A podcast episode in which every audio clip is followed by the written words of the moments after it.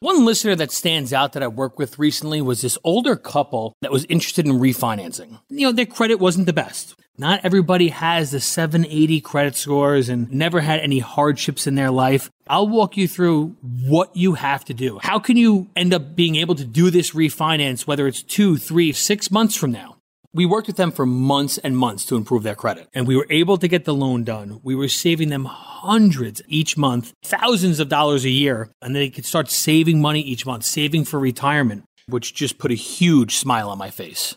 We are United Faith Mortgage. United Faith Mortgage is a DBA of United Mortgage Corp., 25 Melville Park Road, Melville, New York. Licensed mortgage banker. For all licensing information, go to nmlsconsumeraccess.org. Corporate NMLS number 1330. Equal housing lender. Not licensed in Alaska, Hawaii, Georgia, Massachusetts, North Dakota, South Dakota, and Utah. Today's version of MoneyWise Live is pre recorded, so our phone lines are not open. Thanks to identity theft, everybody knows that a compromised password can cost you money. But now it turns out that a lost password can also be financially devastating. Hi, I'm Rob West. It's the cautionary tale for most of us, but one of epic proportions for some cryptocurrency investors. I'll give you the details first today, and we have some great calls lined up, but we won't be taking your live calls today because we're pre recorded. This is MoneyWise Live, biblical wisdom for your financial security. So, for most of us, the lost or forgotten password is no big deal. It's just a temporary inconvenience, even if it's for something as valuable as our banking or investment accounts. We simply click the forgot password link to have reset instructions sent to our recovery email address. But that's not how it works if you lose the password to your Bitcoin account. The world's biggest and best known cryptocurrency has no recovery process. If you lose your Bitcoin key, as the password is called, called, you lose access to your account period. While it's far too volatile as an investment for my taste, there's no denying that many people have made fortunes investing in Bitcoin. Some have made hundreds of millions of dollars, on paper at least. You'd think the last thing those folks would do is lose their password. Oh, but it happens. A lot more than you think. Perhaps the best known case is that of a San Francisco programmer who in 2011 was paid for some work with 7,000 Bitcoin. He promptly lost his password to the account and he's still locked out. At the time, a single Bitcoin was selling for around a dollar, so the programmer's loss was certainly unpleasant, but not catastrophic. Well, today, the ultra volatile Bitcoin sells anywhere from $20,000 to nearly $60,000 per Bitcoin. That means at the high end, the programmer owns upwards of $400 million in Bitcoin that he can't touch and may never be able to. But he's not alone, not by a long shot. It's estimated that 20% of all bitcoins in existence today are trapped inside accounts with lost or forgotten passwords. That's around $140 billion worth of assets that owners can't touch. Now, most of us will never own Bitcoin, and frankly, I'm glad for that. But does this story carry a warning for the rest of us? As I said, it's a cautionary tale about password maintenance. It's something we all need to pay attention to and take seriously. As more and more financial transactions are done online, the number of passwords we have to keep track of these days continues to grow. It's the rare individual who doesn't lose track of a password occasionally. In fact, a recent survey revealed that 25% of us forget a password at least once a day. But that's only a part of the problem. Using a weak password password, memorizing a single one and using it on several accounts, and not routinely changing passwords, all will put your privacy and finances at risk. Some of you may have solved this problem by storing passwords in a Word doc or some other file, hopefully one that's backed up and password protected itself, and that certainly solves most of your password headaches. But there's actually an easier way. If you haven't looked into using a password manager, you should. Uh, these are special apps apps that, among other things, create random passwords for each of your accounts. This is especially valuable if you're in the habit of using one password on several accounts, even though you know you shouldn't. And the passwords these apps create are as long as your arm and crazy complicated. They're the kind you could never memorize, but you don't have to. The password manager does that for you. All you have to memorize or keep track of is one password needed to operate the password manager itself. And when you think about it, that's a lot easier and more secure than storing several dozen passwords in a Word doc somewhere. And it's definitely easier than constantly having to recover forgotten passwords. So, password managers provide a very valuable service, and not surprisingly, most charge to do it, but not a lot. Typically, you might pay around $3 a month for an individual service and maybe $5 for a family plan that allows for multiple users across different devices. There are free versions available, but they may not have all the features you want. Some of the most popular password managers are LastPass. Dashlane, and 1Password. Uh, that's the number one and the word password. But one thing all of these apps have in common is that they're fairly easy to set up. And by the way, we'll have links to all of these in today's show notes. You're listening to MoneyWise Live with Rob West. Today's broadcast is pre recorded, and that means we're not taking any calls. But we've got some calls lined up and great information coming your way that we think you'll find helpful. So stick around for more MoneyWise Live after this brief break.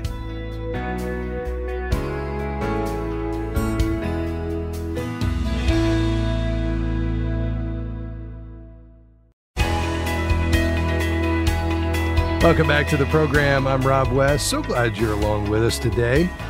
Today's program is pre recorded, so I would encourage you not to call in, but I will tell you we have some wonderful calls all lined up in advance that I know you will enjoy. In fact, let's go to one of them now to Chicago, Illinois. And Georgiana, thanks for calling. How can we help? Hi. Um, I have about fifty, fifty-five thousand dollars in debt. I've been able to pay every month without fail, never been late, and, and these are all credit card debt. I have a home that may have about fifty, fifty-five thousand dollars in equity, and I wasn't so sure if I should. Well, I also want to do some work in my home. I'm not so sure if I should refinance my home to pay off the debt, and also include some work to be done. Yeah. What is the home worth? Uh, perhaps maybe about two hundred thousand dollars. Okay, and you owe roughly one forty-five on it. Yes, one forty-five. Okay. All right, very good. Um, you know, I'm not a fan of that, uh, Georgiana. I just don't like uh, paying off debt with home equity for a number of reasons. Number one is we're taking what is unsecured debt, meaning it's not collateralized by anything, and we're securing it to your home. So I'm delighted to hear that you've been in a position where you've been able to make those payments on time every month. But if something happened and you were unable to, in the case of the uh, credit cards, they could file a judgment and you know uh, in court and uh, you know you would have to acknowledge that you owe the debt which you certainly would. And then you know over time you could work on a, a repayment plan of that debt but there's limited recourse as opposed to you transferring that debt to your home something happening and you being unable to make the payment which is now higher because you've got a mortgage of nearly 200,000 or 100% of the equity and now your home is at risk. They can foreclose on it. And so I, I just don't like that. Number two, um, you know, you've got a decent amount of equity in this house right now. I would typically say we, if at all possible, never want to go below uh, 20% in terms of uh, the equity that we have in the home and on a two hundred thousand dollar home, that's forty thousand. Um, so I would, you know, not want that mortgage uh, to go above uh, a hundred and sixty thousand. Um, just because you know that's going to bring in private mortgage insurance, which is going to add an additional cost to you, and that does nothing for you. That's just for the benefit of the lender, and it's an added expense. Not to mention, if we were to see the housing market take a downturn, you know, if you are uh, financed at 100% or close to it, you could find yourself upside down where you actually owe more than the house is worth or than you'd uh, been able to sell it for, which would obviously be a really challenging situation and limit your flexibility. I think the third thing is that even though the interest rate would be much lower, it's going to string this repayment out over a much longer period of time. Let's say you go get a a new 20 or 25 or 30 year mortgage, even though it's a lower interest rate, that interest over that uh, you know three decades is going to end up being a lot of money.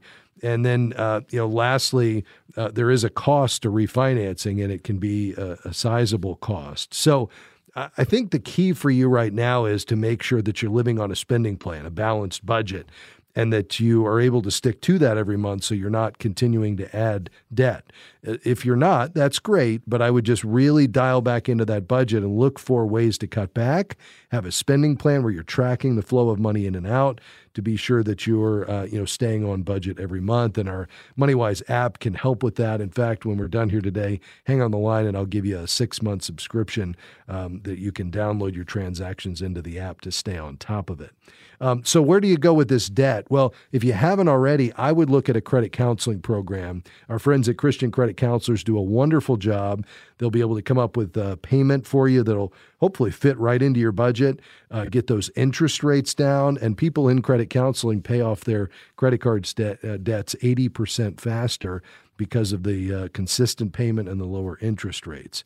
Uh, but I've thrown a lot at you there. Give me your thoughts. Yeah. Um, well, I, I sort of kind of agree with what you said the first time. I just needed support. The other thing that I was thinking about is to maybe borrow from my 401k which is also a lower uh, would you know give me a lower rate so that I can pay it off. But if the forensic program can help me better, um, that sounds yeah. like a better idea. Yeah, I would start there. If anything, you might want to temporarily suspend new contributions to your 401k, which would allow you to have more take home uh, income that you could then redirect toward debt reduction. I wouldn't borrow from the 401k because if something happened and you had to separate from your job, uh, that would all become taxable to you. Um, as income plus a 10% penalty if you're if you're under 59 and a half. Uh, so I just don't like the idea of borrowing from the 401k. So I'd leave that alone and I'd, I'd contact Christian credit counselors at christiancreditcounselors.org and if anything, you know, reduce temporarily your new 401k contribution so you can get more going to debt reduction each month through credit counseling. So uh, give our friends a call there or contact them online, christiancreditcounselors.org, and I think that'll be a real help to you. You stay on the line, we'll get your information and get you that MoneyWise app subscription, and we appreciate your call. Let's move on to DeKalb, Illinois. Nicole, you're next on the program. Go ahead. Hi there. I am looking to see if I should change from a term life insurance to a whole life insurance. Um, the reason for this would be I have run into some health issues. I'm 42 years old, um, and the the last thing that the geneticist told me uh, prior to getting these tests was make sure that you have your life insurance in order because depending upon what these tests say, it could prevent you from expanding your life insurance or making any changes to it in the future. Yes. Yeah. Well, uh, I, I certainly understand that. I think the key is, though, um, you know, is there really a need for permanent insurance? Um, you know, typically I only recommend uh, permanent insurance if you have a lifelong dependent, if you uh, need to do it for estate planning purposes. Um, you know, if you need uh, based on health challenges, which is obviously potentially the situation, um, you'd want to you know have something in place to offset a risk that would be incurred if something happened to you, the Lord calls you home, and there's somebody here that's relying on your income, or there's an added expense that's created, like ongoing child care or something like that, as a result of your passing. Um, would that be the situation here? And is there really a need uh, for life insurance beyond a term insurance policy that you already have? Uh, I don't necessarily know that there is a need other than, you know, if I pass before my husband, then he would definitely need something. I don't have any, uh, my concern is really I don't have anything to pass on to my children. So I don't have, I've been a stay at home mom my entire life. Yeah. Uh, so there's no 401k, IRA, there's nothing like that um, pension for my sure. kids from me. Yeah. Um, should I pass? And my husband is, um, it's a second marriage, so he is their stepfather. Um, so I, you know, I, I feel a strong responsibility to make sure that my kids are taken care of. Yeah. My youngest is 14, so. Um, yeah. What I would be looking at, Nicole, is a is a new term policy, if anything. I mean, you could get a 30 year term policy that would cover the next 30 years. So if the Lord called you home, there'd be a payout. But for you to lock in a whole life policy, it's going to be very costly. And I'd rather see you go get a new term policy, shop it around with an independent agent who's going to get you the very best price for your age and health condition right now before you do this and then lock in that policy. And it'll be there for the next 30 years. If the Lord takes you home, it'll pay out to your beneficiaries. And if you uh, have good health and the Lord tarries, it'll be around uh, for a long time and then it'll expire, but you'd be saving all along the way. I hope that helps. We appreciate your call. We'll be right back.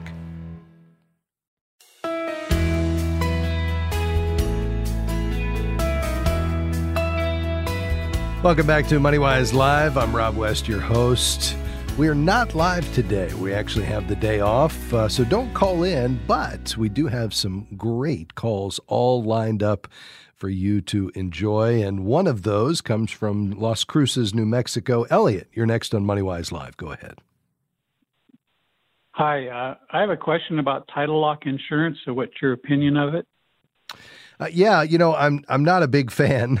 Um, you know, uh, folks often get this confused with title insurance um, which is obviously different. And it's uh, generally, unless it's an owner's policy, it protects the mortgage company from claims against your title.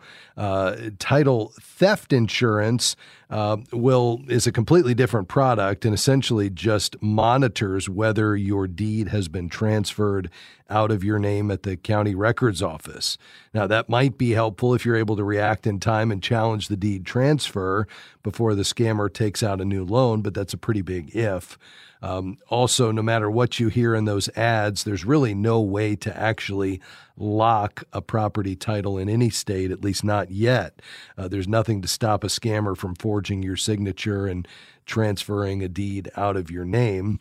And by the way, uh, you can uh, monitor whether a fraudulent transfer has occurred by yourself. Many counties now allow you to view the status of your deed online. Some even allow you to sign up for automated alerts.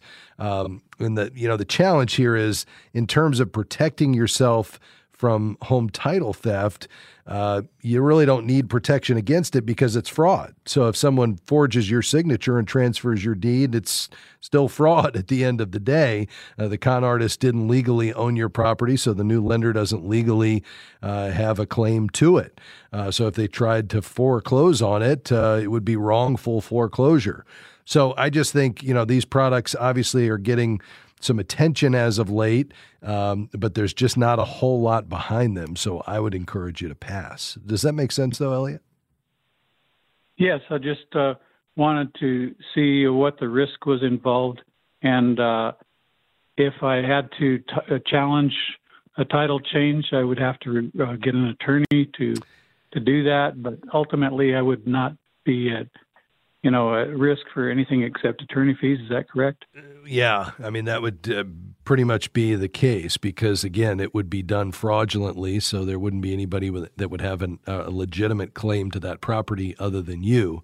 Which again is different than title insurance, which was protecting you or protecting the lender, unless you get an owner's title insurance policy, which I would encourage you to do um, from somebody who has a rightful claim to the to the title. But if there's a clear title on it, uh, then anything else we're talking about would be fraud, and that would be uh, really something that you know you would just have to be able to demonstrate to your legitimate ownership. But beyond that, uh, a, a, policy is not going to protect you from that. I think that's going to be the court's job. So we appreciate your call today. Hopefully that's helpful to you, sir. Let's head now to South Carolina. Mike, you're next up on the program. Go right ahead. Sir. Uh, my question is this. Uh, my mother has heard that XRP is a great investment.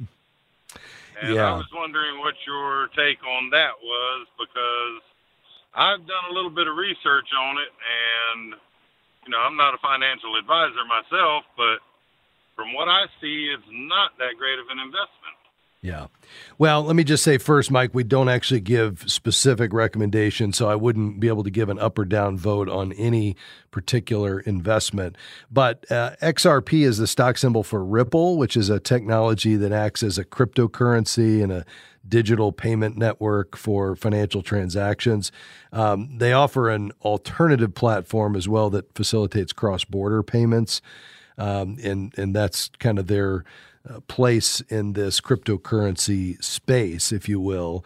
Um, you know, the, the challenge with the cryptocurrencies, they're obviously getting a lot of attention. I think the technology behind the cryptocurrencies is here to stay in our global uh, digital economy uh, where we want instantaneous and secure uh, you know, transactions, even cross border, but uh, they tend to be quite volatile. And the only investing I would encourage any of us to do, including myself, is investing that's long term, that's properly diversified, that's not speculative, you know, trying to capitalize on the short term moves of a particular investment. That's just too much risk uh, with God's money uh, from my viewpoint. So I'd rather you be across multiple asset classes with a properly diversified portfolio that's long term. It's not going to be as exciting, perhaps, because you won't necessarily, you know, have a concentrated position in something that can be a high flying stock. But again, I don't think that's the prudent investment strategy for us uh, as believers. So I would just respectfully uh, say that, Mom, I believe this is a little too volatile, um, you know, for uh, prudent investing, and and see if you can move along at that point. Uh, but we appreciate your call very much today. Hey, let's take a quick email before we head to our next break. Uh, this email comes from Kathy and Jim, and they write Hey, Rob, we're looking to refinance our property. Uh, we're wondering what the rules are to determine whether or not refinancing right now makes sense. And Kathy and Jim, a lot of people are looking at this right now. We have historically low interest rates. And my rules are simply this number one, you want to try to save at least a point and a half on the interest rate. A point and a quarter would work, a point and a half is better. Uh, you want to make sure you're going to stay in the home for at least five to seven years. I'd want you to match your remaining term or shorter. So if you have 25 years left, I wouldn't go more than 25 years on the new loan. If you could drop it to 20 and still uh, allow that payment to fit into your budget, even better. I'd get three bids. Uh, don't just settle for the first one from your bank. I'd get three bids, and I'd probably get two of those from at least uh, at least two of those from online lenders. And then I would want to make sure that the cost to refinance is not more than 2% of the loan. If you find uh, it's higher than that, they may be uh, asking you to buy the rate down and uh, that's going to add up quickly. And in this low interest rate environment, you shouldn't have to do that. So, hopefully, that's helpful to you. Kathy and Jim, thanks for uh, writing in today. And if you'd like to post a question in our uh, community, in our MoneyWise app, uh, we'd love to have you do that. Our coaches stop by. I'm in there periodically as well. Just download our app in the in your app store today. Search for MoneyWise Biblical Finance, and then you can post your question. Hey, we're going to pause for a brief break. We'll be back with much more. Stay with us.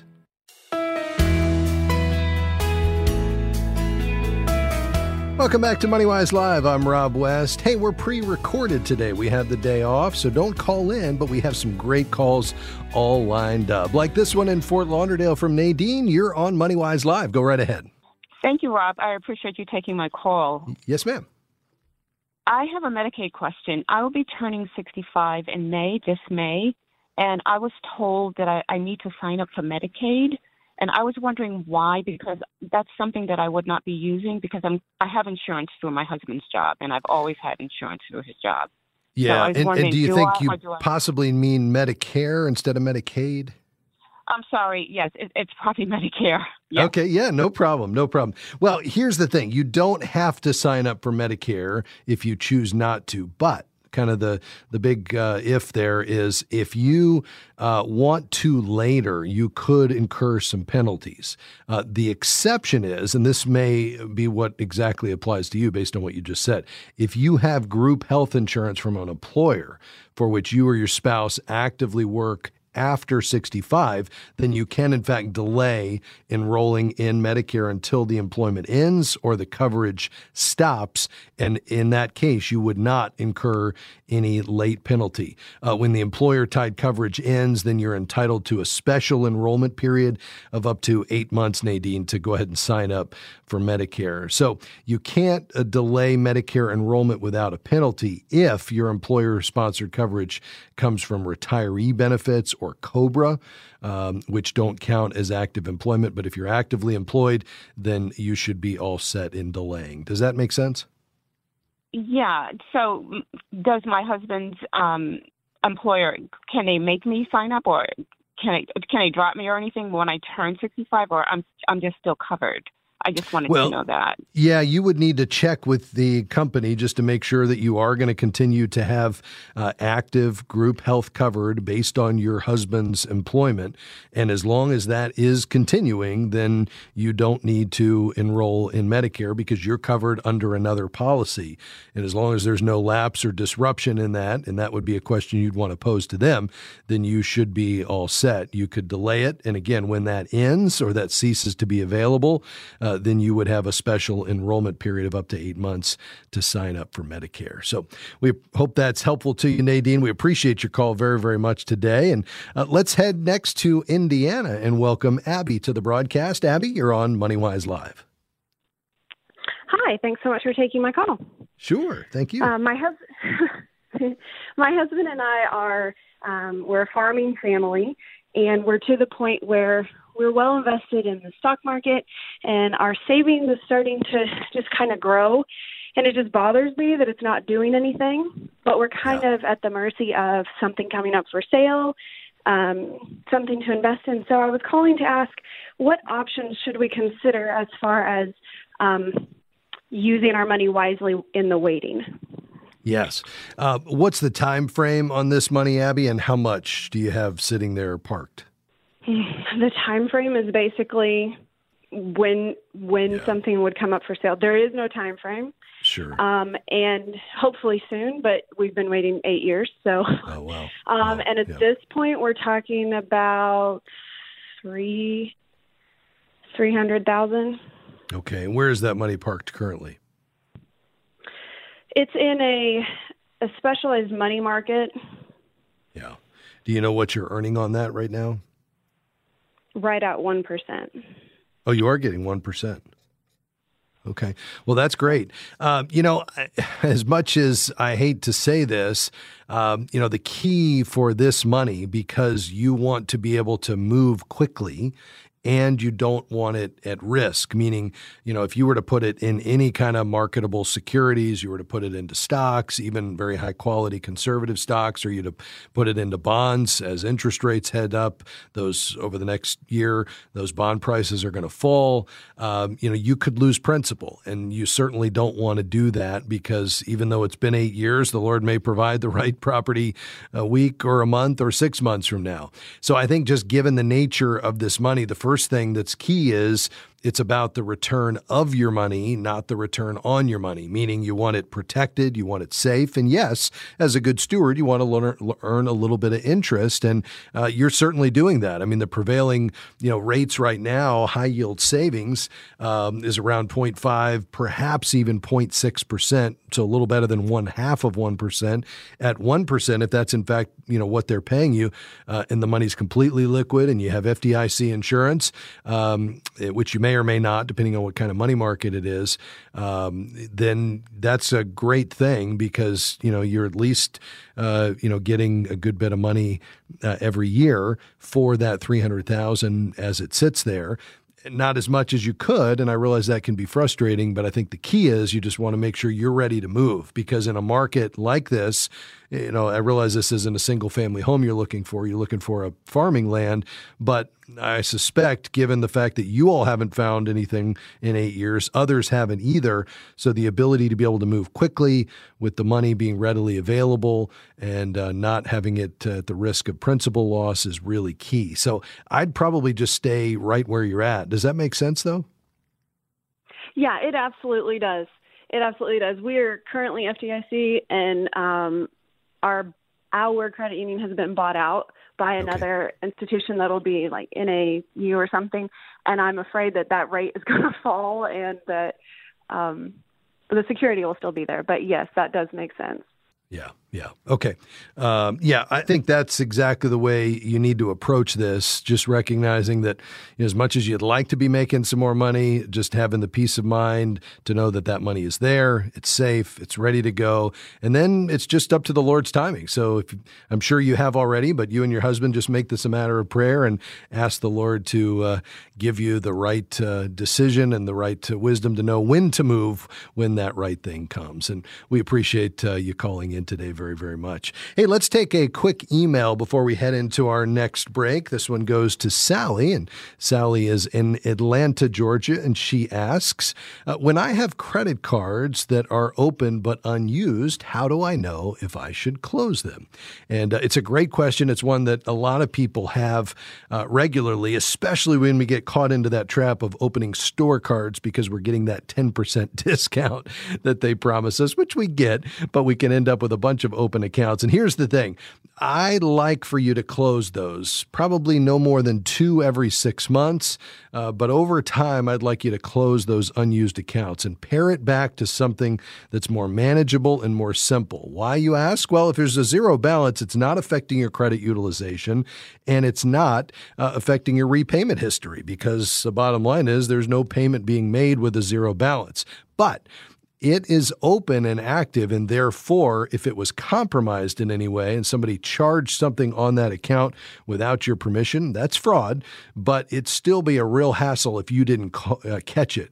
Because if you don't report it in time, you could be responsible for it. And when it goes unpaid, which it would if you didn't know about it, uh, that's going to be reported to the credit bureau and it's going to take you quite a bit of work to get that all cleaned up. So, how do you go about closing those cards? Well, first of all, I just call the customer service number on the back of the card and uh, let them know that you'd like to close it. I'd follow up with something in writing. And then 30 to 60 days later, I would check your credit report at annualcreditreport.com to make sure that they followed through on it. Hey, do you have the MoneyWise app? If not, it's the best digital envelope system out there, plus a community of believers and the best content on biblical advice. You can find it in your app store today. Search for MoneyWise Biblical Finance. I'm Rob West on MoneyWise Live. We'll be right back after this. Stay with us.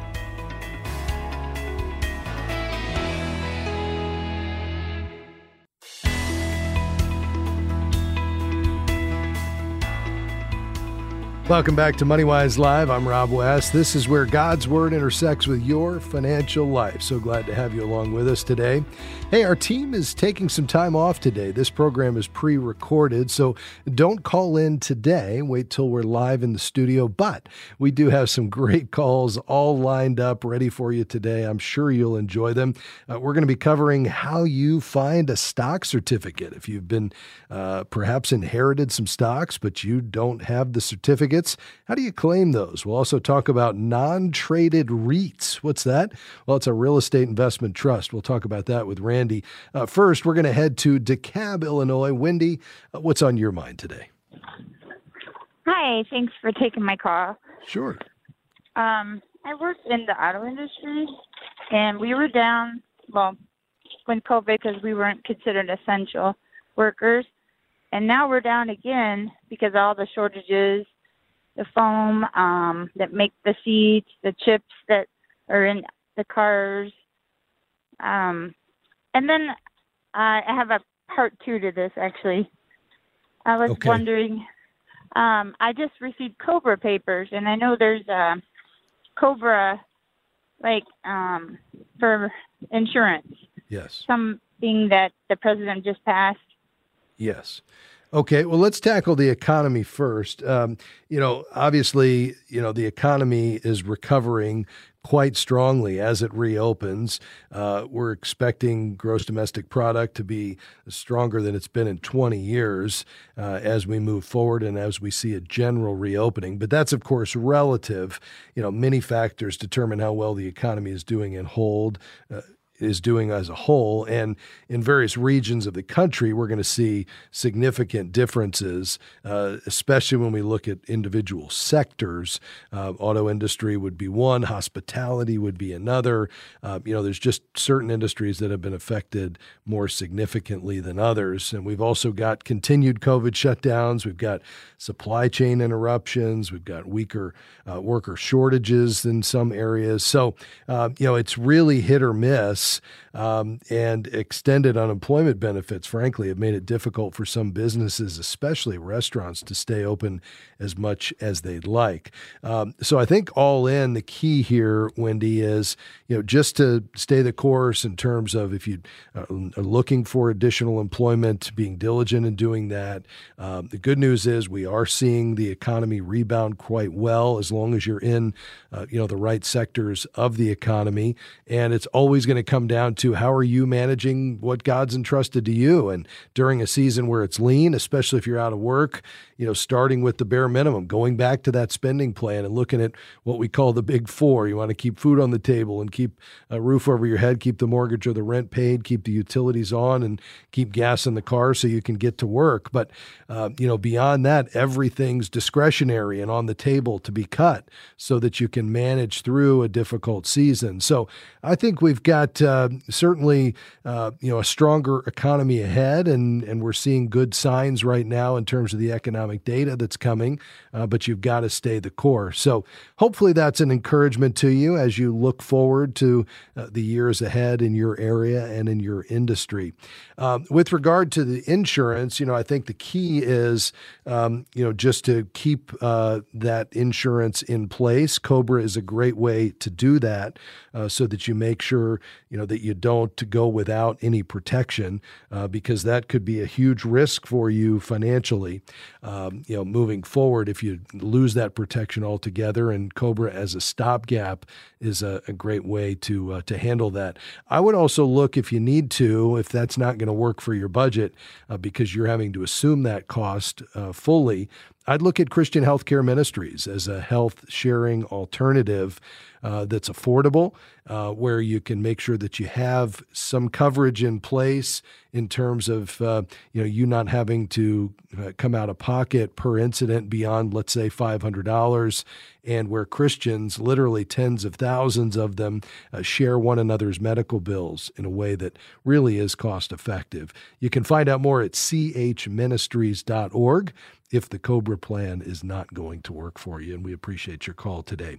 Uh, let's head uh, to Indiana next. Colleen, you're on the broadcast. How can we help you? Uh, yes, sir.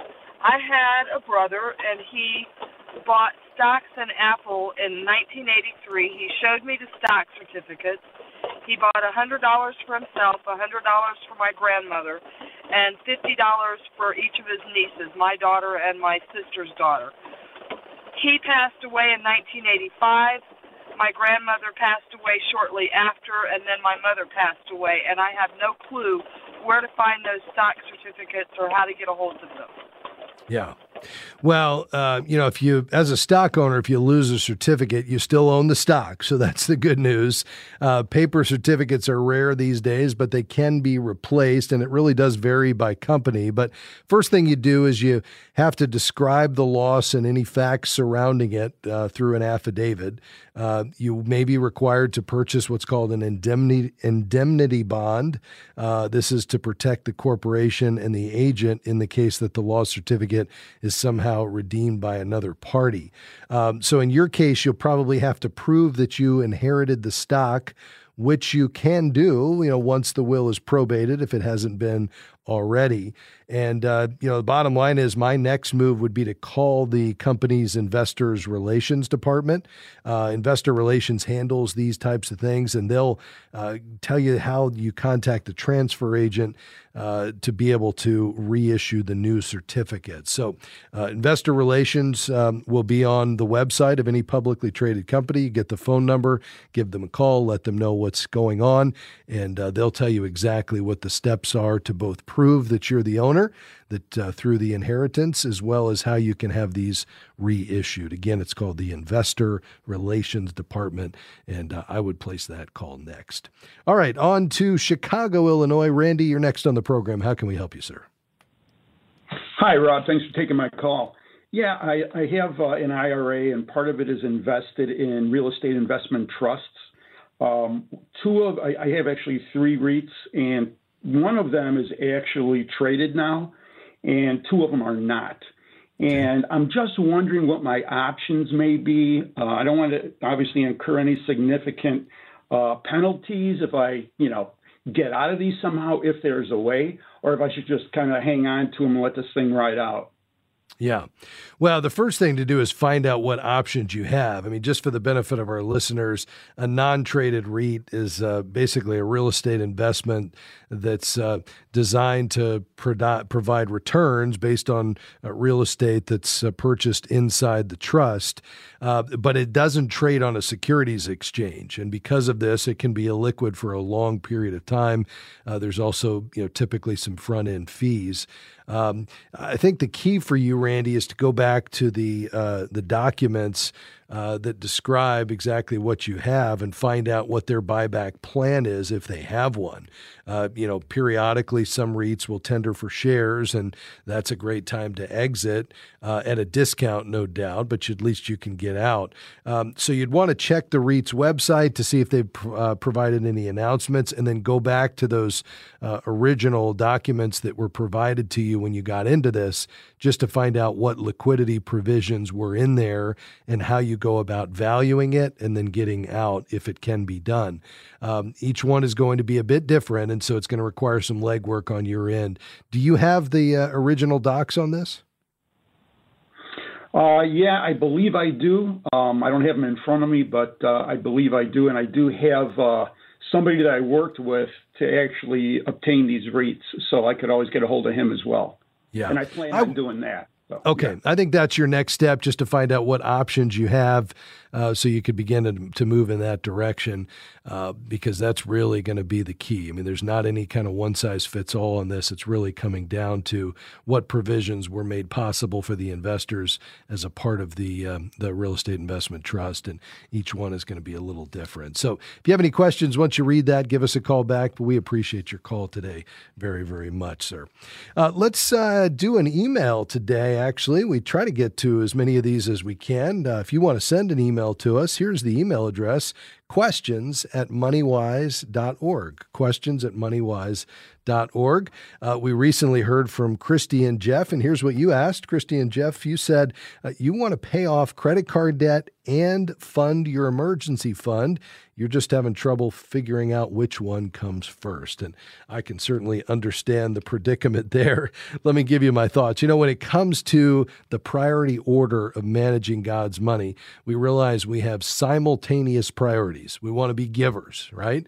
We want to be debt free. We want to provide for our families and cover our expenses. We want to save for the future. How do we do all of that? Well, the good news is there are some great principles that we can apply uh, from God's word about the priority use of God's resources.